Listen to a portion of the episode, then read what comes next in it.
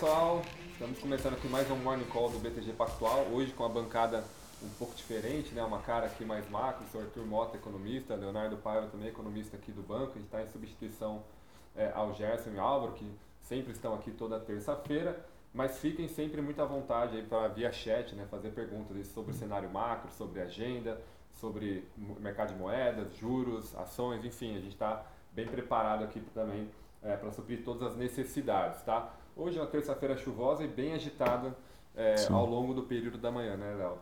É, acho que vai ser importante a gente acompanhar aqui no, no cenário doméstico, né? a gente tem bastante evento, é, principalmente da parte política, né? mas também teve já agenda macro até pela manhã, às 8 horas da manhã, depois o Léo pode comentar também é, sobre a, a, ata do Copom que foi divulgada, mas é, acho que não dá para negar né, que a principal agenda do dia é às 10h30 com a divulgação de inflação é, ali nos Estados Unidos. Né? É, acho que até puxando aqui, né, a gente já vê hoje pelo menos um quadro um pouco mais otimista com commodities, de uma maneira geral, né, na parte de petróleo, é, que tem sido um quadro bastante incerto. Né? A gente percebe hoje é, uma situação que fica um pouco confusa em relação ao price cap de preço é, no petróleo russo. Isso tem feito com que é, faça uma diversidade aqui na parte de precificação, é, mas hoje a gente vê um movimento de mais alto, um pouco mais construtivo e também, claro, é, com relação à China. Né? A gente vê algumas medidas de reabertura da, é, da economia, de flexibilização também, que tem feito um cenário um pouco mais positivo. Né? Perfeito. Hoje a gente teve algumas notícias, né, de novo, pontuais, agora está sendo mais ajuste fino esse processo de reabertura na economia chinesa. Por exemplo, né, título mais anedotal, eles têm um aplicativo para traqueamento, né, para fazer um monitoramento. Ah, acho que o seu microfone caiu aqui, o pessoal está comentando que o som está um pouquinho baixo. Opa. Desculpa, pessoal. Acho que. Voltou? Boa, vamos lá. Foi aqui? Acho que ó. Boa, vamos lá. Bom, acho que. Não sei se desligou aí. Acho que foi aqui, né? Vou jogar no, no, no meu microfone. Deu certinho aqui. Boa, vamos lá. Bom, acho que então, puxando aqui só para a gente, enquanto resolve esses problemas técnicos, é, acho que é bem importante a gente continuar acompanhando esse quadro de China. Né? A gente tem uma situação, é, diversas medidas de flexibilização foram anunciadas recentemente, né? isso tem feito com que contrate um otimismo um pouco maior sobre a atividade China, é, mas ao mesmo tempo também tem bastante incerteza. Né? Tem um crescimento no número de casos, apesar de agora né, o, o número de reportes de casos e de testes também ficar muito mais é, dificultado com as novas medidas, ainda assim é uma situação complexa, mas a gente vai acompanhando, né? porque isso aqui naturalmente vai ser muito importante para a demanda é, global como um todo, né? então não só na parte de commodities, mas também de outros bens industrializados também tem uma importância muito elevada. Também na parte de alimentos, a gente comenta aqui extensivamente é, sobre commodities agrícolas também, é muito importante sobre a produção de soja, por exemplo, que aqui no Brasil Brasil, nós somos um dos grandes fornecedores globais. Então, empacotando tudo isso, o call de China acaba sendo uma situação muito importante é, para cenário global também. Né? Então, a gente fica de olho nessa reabertura, é, mas, claro, né, hoje o principal evento continua sendo a situação é, de política monetária nos Estados Unidos. Né? A gente já cria uma expectativa do que, que vai ser feito nessa semana. É, acho que só pegando o gancho anterior do Léo, a gente divulgou um relatório ontem, está disponível na plataforma do BTG Pactual falando justamente sobre o processo de reabertura de China. Tá? A gente não só comenta, né, transcreve ali as medidas que foram é, apresentadas pelo governo desde o dia 11 de novembro, né, com as 20 medidas iniciais, e agora na semana passada com as 10 adicionais, né, com, reduzindo a necessidade de testes, possibilitando as pessoas fazerem quarentena em casa, reduzindo o nível de controle do Estado hoje, como eu estava comentando, né, um próprio aplicativo do governo que faz traqueamento das pessoas infectadas já foi desligado, o número de testes está caindo.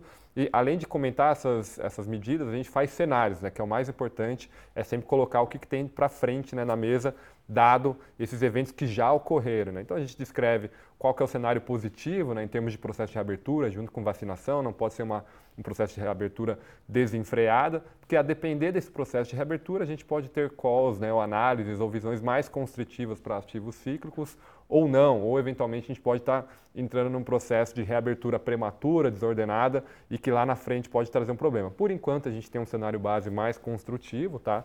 Naturalmente, é um processo que você tem que acompanhar de forma corriqueira, diária, para atualizar é, a avaliação né, do, da dinâmica da, do processo de reabertura, mas de novo com o que a gente tem na mesa, o cenário um pouco mais construtivo. Lembrando que, e aí já puxando o gancho né, que o Léo comentou de política monetária, o processo de reabertura de China provavelmente deve ser incorporado como um vetor de infla, inflacionário, de pressão infla, de inflação para a maior parte do Ocidente, especialmente é, Europa e Estados Unidos. Nesse sentido, tá, enquanto ainda essa pressão naturalmente não aparece, de certa forma, nos preços, a gente está acompanhando agora, divulgado, vai ser divulgado agora às 10h30, o índice de inflação ao consumidor do mês de novembro, então, né, do mês aí que acabou de se encerrar. É, lembrando né, que a gente veio de um processo de surpresas altistas antes do mês de novembro, quando foi divulgada a inflação de outubro. No mês de novembro, nessa inflação de outubro, a gente teve uma surpresa baixista, gerou uma grande pressão na curva de juros americana. O mercado basicamente encurtou o processo de, de ciclo monetário, né, de alta de juros por parte do Fed e começou a precificar mais cortes no ano que vem. Na nossa visão, ainda parece prematuro esse, esse nível de precificação, dado o desafio de inflação. O dado de hoje é super importante para a continuidade desse diagnóstico ou não, né, se a gente vai ter uma surpresa baixista ou altista. No consenso de mercado, há uma alta de 0,3% no, no, índice agregado, né, no índice cheio, que a gente chama, no headline. E quando a gente olha o núcleo de inflação, então você tira energia, você tira alimentos, a gente tem os iguais 0,3%. Na nossa visão, nas nossas estimativas, a gente tem um número acima disso, tá? A gente tem 13 bips acima no caso do headline e 5 bips, né? Está quase muito próximo do consenso no caso do núcleo, tá? Caso a surpresa seja altista, é, a gente vai ter provavelmente uma pressão na curva de juros americana, com a pressão e a pressão altista, né? você abre a curva de juros, fortalece o dólar no mundo, os, os mercados correm para títulos, correm para o mercado para o dólar, né? E provavelmente o mercado acionário deveria sofrer caso uma, tenha uma surpresa é, é, é, altista na inflação. Por outro lado, é simétrico também. A surpresa baixista, né, se a gente tiver, se apresentar um número abaixo de 0,3%, é, a curva de juros não deve ser tão reativa, porque é, até o nível de juros da taxa terminal está bem mais branda, 4,90 no cenário da curva né, de futura americana, provavelmente é onde o Fed pelo menos deveria chegar, né? a gente tem uma visão um pouco altista em relação a isso, mas pelo menos isso, então dificilmente o mercado vai corrigir isso, mas na curva longa, eventualmente, a gente pode ter uma reprecificação baixista dos juros real. Se isso ocorre, o mercado acionário acaba performando bem, o dólar perde um pouco de suporte, então é bem dual o cenário tá? nesse momento é, de divulgação. Então 10 e meia para a construção de cenário é super importante, o Léo pode até comentar depois os efeitos né, possíveis disso para o mercado de commodities, é, mas acho que a principal agenda do dia para o mercado hoje, definição de preço e construção de cenário, não é só uma agenda para o dia de hoje, mas uma agenda para construção de cenário, sobretudo dos juros mais longos, né? até porque o juros curto vai ser definido amanhã. Então, é, acho que é primordial a gente acompanhar esse resultado. Não, eu acho que é até interessante, né, porque, querendo ou não, o mercado ele pode reagir de uma forma maior do que algum modelo, alguma situação é, é que a gente faça uma previsão aqui, dada a proximidade com a reunião amanhã. Né? Então, uhum. acaba que pode ter uma reunião é, é, que ganha mais importância caso tenha um resultado muito fora do que o consenso de mercado é, espera. Acho que é, é, importante colocar essa nossa projeção aqui, que já é significativamente acima, né? É, é uma surpresa importante, interessante, e a gente tem conseguido pegar essa surpresa aqui, né? Você tem conseguido colocar cenários é, que mostram essa situação. E aí o efeito prático disso, né, como você comentou, né? Tem um fechamento de curva de juros, um impacto no mercado acionário mais no, no sentido de risk-off, né? Então de, o botão de venda acaba sendo acionado, principalmente os ativos de duration mais longa, né? Acabam sofrendo um pouco mais, é, e aqui no caso, empresas de tecnologia. Por outro lado, também a gente tem um fortalecimento do dólar e também impacta é, do ponto de vista de precificação as commodities. Né? Elas são precificadas em dólar nos mercados de referência. Se o dólar está mais alto, por definição, a commodity ela fica mais fraca. Né? E isso aqui acaba tendo uma pressão deflacionária ou desinflacionária à frente, mas claro que no horizonte muito mais longo. Então acho que é, essas duas balanças aqui elas são importantes, mas também caso a gente tenha alguma reação é, ou de um é, otimismo excessivo, como a gente já viu em algumas reuniões, é, em alguns indicadores, ou até um pessimismo excessivo, né? acho que é, a gente pode ter devido à proximidade da reunião. Né? Acho que Perfeito. é um ponto importante para enfatizar. A simetria ela ficou, ela está um pouco mais inclinada para o negativo, tá? Até porque hoje, como o mercado foi colhendo nas últimas semanas, principalmente do, do ponto de vista de inflação, né? O CPI no, semana, no mês passado, o custo unitário do trabalho na semana passada, é, tem mais posicionamento numa taxa terminal mais baixa. Então, né, o, o efeito secundário de uma surpresa é mais forte se o mercado tiver que elevar essa taxa terminal. Por outro lado, se a inflação mais baixa, dificilmente o mercado vai ter que revisar para baixo essa taxa terminal, porque ela já está necessariamente bem baixa. Então tem que tomar um certo cuidado às 10h30, né, um momento para a gente prestar atenção aí no movimento de mercado. Para quem foi do intraday, tomar um certo cuidado, aí, principalmente no índice é, e no dólar. Tá? Acho que essa é a principal agenda para o dia. Já foram divulgados alguns indicadores pela manhã na Europa, tá? na zona do euro e na Alemanha. A gente tem o índice juros, né, que é o principal indicador de expectativas é, que forma ali a, a definição né, de ciclo econômico, pensando de 6 a 12 meses à frente no bloco, de certa forma um resultado bem negativo, né, uma contração, né, uma queda expressiva no indicador em termos históricos, mas um pouquinho mais brando do que o esperado. Né? Então, a gente tem visto o direcional da economia da zona do euro negativo, direcional de contração, de recessão, indo, né, mostrando, confirmando a nossa visão de uma recessão que já se iniciou, mas ela tem sido um pouco mais branda, ou a velocidade da queda tem sido um pouco mais branda do que o esperado. Isso tem na margem ajudado um pouco o euro, assim como também a melhora do cenário de oferta de gás, né, de disponibilidade de energia durante é, o inverno que já se, que se inicia agora no final de dezembro e vai até março mas de uma certa forma não muda a nossa visão, né, que dado um cenário recessivo, um Banco Central Europeu que também decide política monetária na quinta-feira, é, que está num patamar de juros, principalmente para a estratégia de carrego abaixo dos seus pares, seja Reino Unido, Canadá ou Estados Unidos, é, mesmo nesse cenário mais positivo de energia, dificilmente o euro vai ter uma grande sobrevida em relação aos patamares atuais. Tá? Então, também para as estratégias, para quem depende do euro também como moeda, seja para viagem, para fins comerciais, é, a gente está vendo já essa, esse rally recente que ele deu também, já começando a perder força, tá? Bom, acho que pulando para o Brasil Isso, aqui, né? Perfeito. Vou puxar da, da principal agenda que a gente já começou o dia e depois eu passo uma bola aqui da parte de alocação. Tive uma pergunta bem legal aqui do Conrado, é, mas puxando aqui, né? A gente teve hoje, 8 horas da manhã, a apresentação da ata do Copom, né? A alta da reunião da última semana, que marcou é, uma decisão unânime de manutenção da taxa de juros em 13,75%, com um comunicado um pouquinho é, mais duro, neutro para duro, vamos dizer assim, no sentido de aumentar é, a sua preocupação, colocar mais peso no balanço de risco para preocupação com a situação fiscal. Né? A gente está discutindo aqui há algumas semanas sobre a PEC de transição, a PEC que representa é, uma expansão de gastos que pode ficar próxima a 200 bilhões de reais, sendo 55 fora do teto de gasto, 145 dentro do teto de gasto, é, e esse 145 por um prazo de dois anos, né? seria a validade dessa PEC. É, isso está sendo discutido, vou falar um pouco melhor mais à frente como está essa discussão no Congresso, mas passando aqui, né, basicamente o comunicado do Copom trouxe essa preocupação por causa desse contexto e a ata hoje reforçou esse cenário, né, que existe é, uma preocupação maior com relação à política fiscal e o seu impacto nos preços dos ativos de uma maneira geral.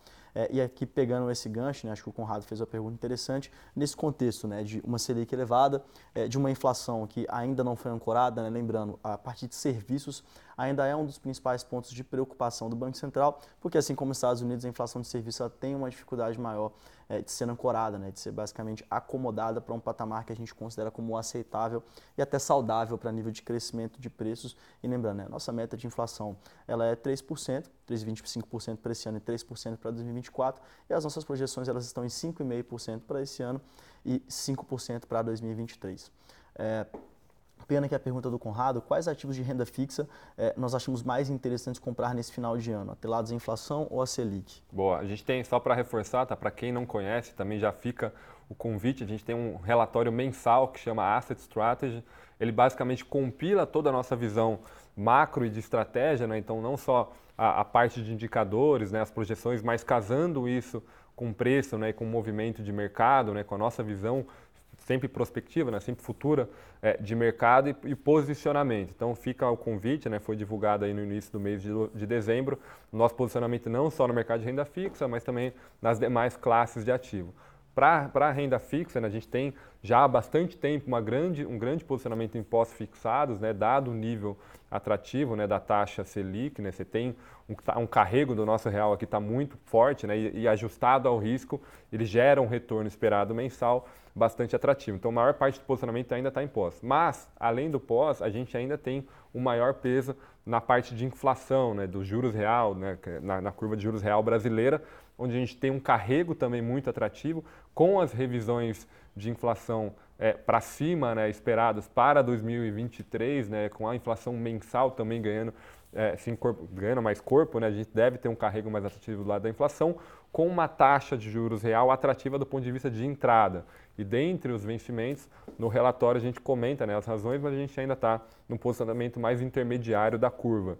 E aí a gente até aumentou a posição em pré-fixado é, nesse mês, né, tem também a, a, é, não só produtos, né, mas o nível de taxa também é atrativa, mas a posição dentro da categoria como um todo, ela ainda é um, um pouco menor, né, dado o gerenciamento de risco, o desafio fiscal que a gente tem à frente, nessa própria discussão que o, que o que o Léo comentou, né, da, da, do componente fiscal que o Banco Central incorporou, né, na mesma discussão que ele coloca, ele fala um pouco sobre juros neutros da economia, que acaba influenciando a precificação de juros longo é, por aqui, de uma forma ou de outra, é, e com mais for o impacto fiscal, é, mais intenso for o impacto fiscal daqui para frente, inclusive é, o BC comentou que discutiu de forma extensa é, o tamanho desse impacto fiscal, é, maior pode ser essa taxa neutra. Então, é, o nível de risco, né, o nível de taxa hoje, ele te dá um gerenciamento de risco do ponto de vista de ponto de entrada atrativo, mas ainda assim a gente prefere a inflação do que é pré-fixado, tá bom? Boa, acho que eu vou puxar aqui é, uma pergunta importante aqui também, pessoal tem perguntado bastante sobre como está a situação do EWZ lá fora, né? Tem apresentado uma queda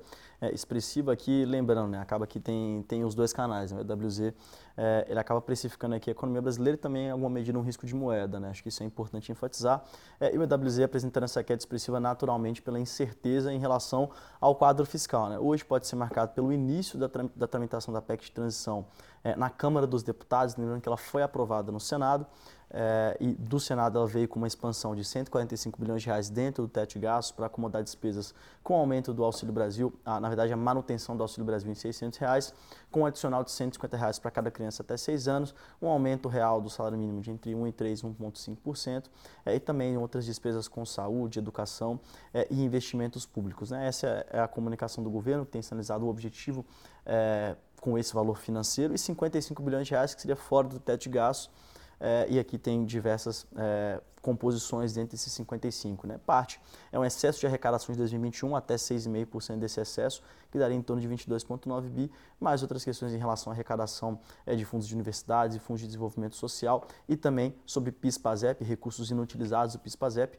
que representam uma expansão de 55 bilhões de reais fora do teto de gasto. Né? Isso aqui adiciona bastante incerteza fiscal, junto com essa preocupação é, enfatizada pelo BC sobre o fiscal aqui, sobre o balanço de riscos, é, acaba compondo um cenário é, bastante complexo que dita essa queda do DWZ hoje, junto, claro, também é, a incerteza em relação a qual será a equipe é, do Ministério da Economia do ministro Fernando Haddad, ministro anunciado na última semana, na última sexta-feira. É, ontem a gente teve basicamente a confirmação do governo, né, foi confirmado pelo TSE, é, e aí vai ter a posse efetivamente no dia 1 de janeiro, mas agora já estão é, aptos a continuar construindo a sua equipe, né? inclusive em outras questões aqui mais formais, com relação à indicação de forças armadas, tudo isso está posto, é, então coloca bastante quadro de incerteza e dita essa queda do EWZ. Né? Acho que aqui é, o Gerson comenta bastante, inclusive, que em momentos como esse, acho que o mais importante é não tomar nenhuma decisão precipitada com relação é, à sua composição de carteira, com relação à, à, confirmação de investimentos também. É bastante importante ter cuidado, ter cautela, é, ter serenidade, seguir o nosso asset allocation aqui de acordo com o seu perfil de alocação é bastante importante. É, mas basicamente isso aqui que permeia o quadro. E, ainda em Brasil, né, acho que o que é, é, importante a gente enfatizar, 9 horas da manhã a gente tem parte de serviços. Né? A gente comenta todo o quadro aqui de atividade econômica, juros é, e inflação. E aqui a gente tem um dado bastante importante que é o volume de serviços. Depois de cinco, cinco altas consecutivas, salvo engano, é, a gente tem uma queda de 0,3% previsto para o resultado de hoje.